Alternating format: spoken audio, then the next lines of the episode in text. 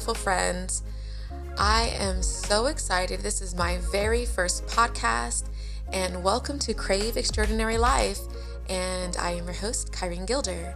Before I start, I want to kind of introduce myself. And well, you already know I'm Kirene Gilder, and I have been married for about 18 years. Actually, it's 17 years. It's gonna be 18 years in October. I'm raising five kids, and they're currently upstairs. Some maybe still sleep. It's summertime, and well, here in Arizona, it's very hot, and I have two young girls playing upstairs. So if you hear playing, that's just my life, guys. Welcome to my world. Okay. Um, just to start off, I want to basically do an outline of what I'm about and what is Crave Extraordinary Life. Crave Extraordinary Life was basically born last year during COVID, and I got the name in a dream, to be honest. And I was actually trying to figure out the night before my dream what my business would be called. And I just literally would hear crave, crave, crave, extraordinary life. And I woke up, looked all these words up, and put them together. And here I am with Crave Extraordinary Life. And I just decided to start a podcast as well. I would be speaking on pretty much raw life, challenges, obstacles, use timeless wisdom that I've gained, you know, in my adulthood and teenage and young adult life. Um, parenting, I have five kids, so I have some wisdom to give. And being married for almost 18 years, I have a lot of wisdom in that too. So I hope that you guys can just kick back, relax, and just know this is not going to be perfect, but we'll have a great journey. So, what I want to talk about today is to speak on obstacles and how to use your past as knowledge for your future. So, here we go. Albert Einstein said, In the middle of difficulty lies opportunity. When I decided to use my past as fuel, something changed in me. My history was no longer evidence to use against me, but only data to empower me. Before I learned this timeless wisdom, I would say things like, I can't do it because last time, or I'm not made for this because he said, she said, and it won't ever work because it didn't work in the past. Uh, does this sound familiar? This self talk is 80% of how I would always respond when things did not go my way or when things didn't work the first, second, or third time. And I wasn't aware that my fixed mindset was a major part that led me down a dark path with limited thinking. I know we've all been there and I've gotten a lot better at this. However, there are times when I catch myself or self thinking or have a moment and speak negatively when things are hard and obstacles come my way. I learned to encounter it by changing my words. And in time, I started to believe them over the negative ones or the negative words. Like, for instance, my husband and I were driving, and I was speaking to him about left hand turns and how I hated them. Does anyone feel me? I know I can't be the only one out there who hates left hand turns. Well, at least for us in Arizona, we have left hand turns. I started saying, I'll never get good at this timing of cars passing to turn left without feeling extremely anxious about getting hit by a truck or cars being behind me impatient and start honking at me. I can feel for them sometimes because I would wait until the road is completely clear and feel safe. And yeah. So I still kept on and on. And then it got quiet. and I realized that I was the only one talking right then and there, I had to stop myself and said, no, I cancel what I just said and I replace them with I will get better at left hand turns because the more I practice, the better I will get and the more confident I will be because I really, really, really want to be confident and get better at this. So, once this new way of thinking became a habit, My whole world changed, my friends, most gracefully. In fact, I'm not saying things weren't tough because there were ups and downs concerning this subject on obstacles. The habit didn't change overnight with me speaking negatively at every lemon that life has thrown at me. It took time and hard work, a lot of work, and a lot of Jesus. With those lemons, I decided I started to make lemonade.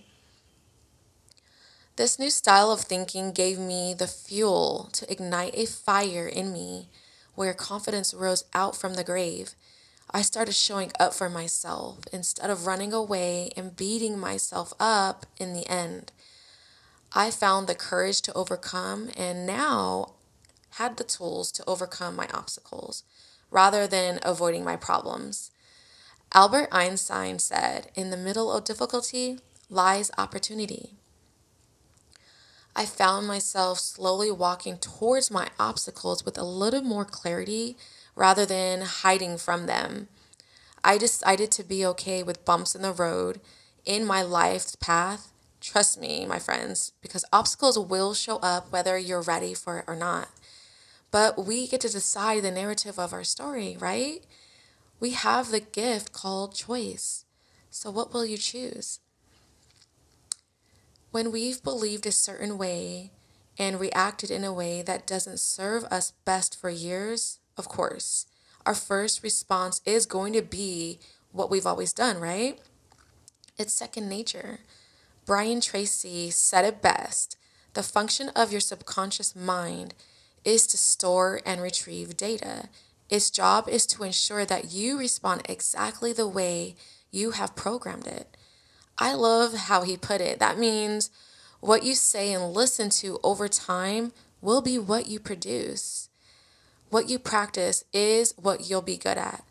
And we can start to practice choosing to see obstacles, right, as opportunities in small bite sizes. There's a scripture in the Bible in Romans 12. I think the NIV, it says, Do not conform any longer to the pattern of this world but be transformed by the renewing of your mind. So here it goes. It says, We are transformed by renewing our minds with new words, new beliefs.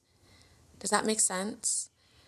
So, just to change a notch, so I wanted to talk to you guys. You guys already know now I have five kids, and the three older ones are boys.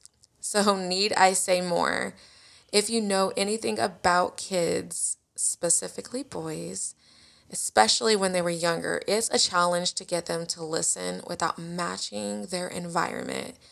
And I must confess, uh, that was my normal environment. I remember I had such a bad habit of raising my voice at my kids when they were younger.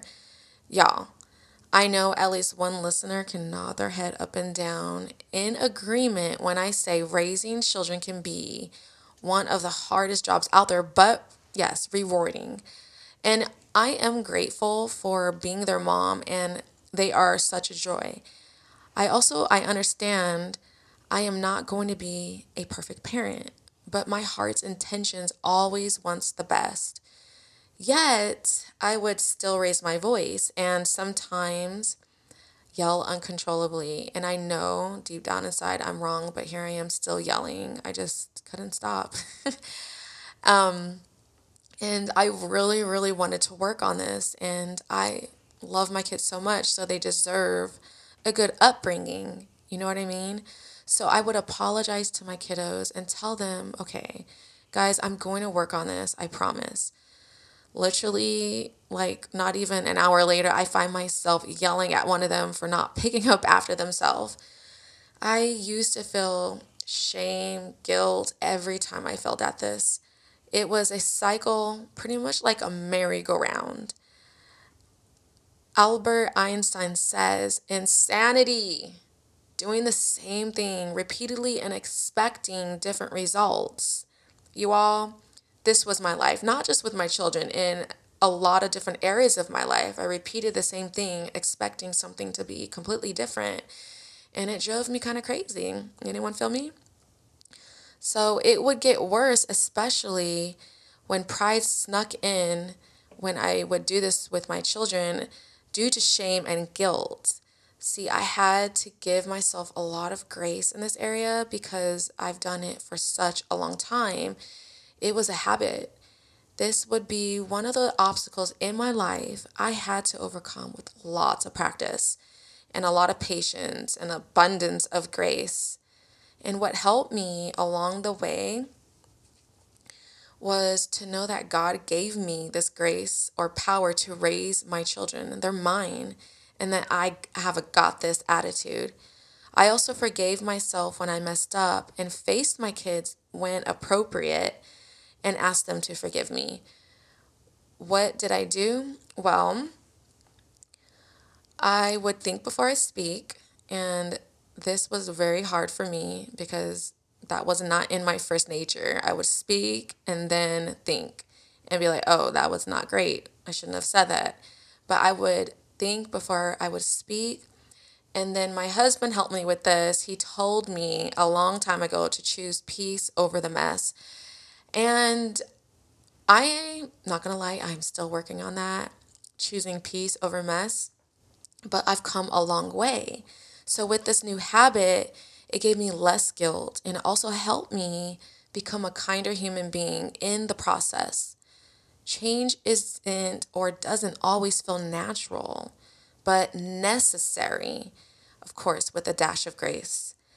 So, I have a visual exercise. Just imagine with me for a moment, close your eyes, and those who are driving, keep your eyes on the road. So, you are going on a road trip you have relaxing music playing, and you are now on a straight, smooth highway.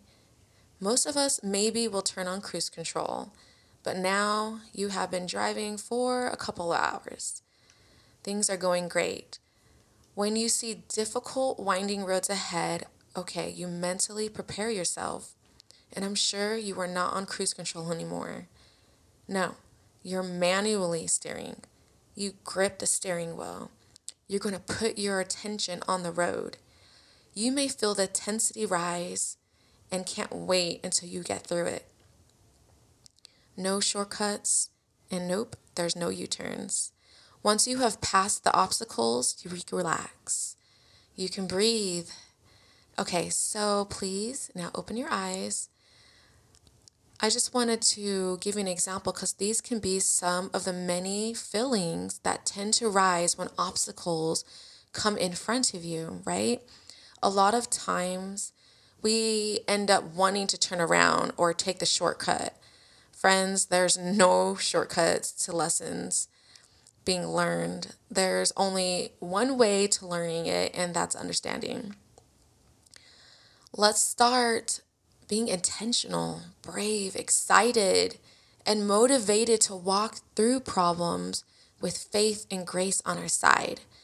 Because on the other side of the obstacle, you may not see it right away, is the reward. So you don't have to change what you see, you simply change how you see it. When you stop at a stop sign, for instance, you don't get upset and start complaining or you can turn around because you've had it. No, you simply look to the left, look to the right, and drive on. You can decide this is the end of the road and turn around when obstacles come, or you can decide and know in the middle of difficulty lies opportunity. They're a part of your path, path to your journey.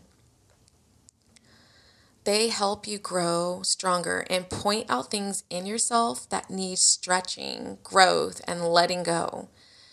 It really builds up your character as well. Conflict is a good thing when you see it in a good way. Getting one step closer to success or a goal with a new mindset allows me to see obstacles as an opportunity instead of finding ways to do the hard work or finding ways to avoid and procrastinate. Through life with an I can't attitude, it doesn't serve me. And if you're listening and all of this kind of sounds familiar, how's that going for you? I'm sure it's not too well, right? I give you permission to adopt, and I got this. I am made for this attitude. I'm a woman who can do hard things. It took me a while to recognize I had some fixed mindsets on fear of facing the difficulties in my life. It seemed that fear had a grip on my life. I felt paralyzed and I allowed it to control everything I did and didn't do. I didn't take chances. I stayed in the safe zone. Anyone feel me? I allow circumstances to control my environment instead of me becoming the thermostat that would set my own temperature. I didn't think I would ever see the light at the end of the tunnel, but I still had a lot of work to do to renew my mind. And I've learned with a growth mindset on these matters, and honestly, I am still working on it. I went from running away when things got hard and avoided conflicts to facing issues dead on. Comfort was my enemy. And my friends, yes, there are times when a break is appropriate because you know your own body. At the same time, here comes the tough love, okay? You shouldn't stay there too long. I've learned to embrace conflicts and problems and problem solve when obstacles are in front of me, to never give up on me. And I know, and I know, I know you can do the same thing for yourself, my friends, one step at a time. Change is not easy. In fact, it's uncomfortable. It takes grace and grit to do this thing called life, right? Grit is, well, the definition of grit is persistent in doing something despite difficulty or delay in achieving success. When you have a goal and circumstances delay you, press on. You may face challenges that seem unbearable, press on.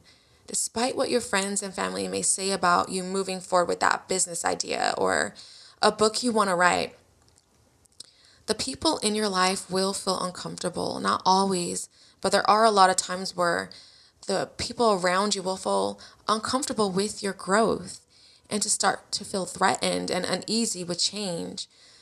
But listen, despite all the pressure, press on, my friends. Let that be a flame to your fire, the fire to your dreams, goals, success. When you begin to use your past as data or knowledge. Let it be a tool to help you with your next quest and fuel your engine and ignite the fire within you to get through obstacles. Practice showing up for yourself while doing the necessary work to help you get one step closer to your goal. I pray you will soon see that in the middle of difficulty, lies opportunity to change how you see it. God bless you all, and until next time, ciao.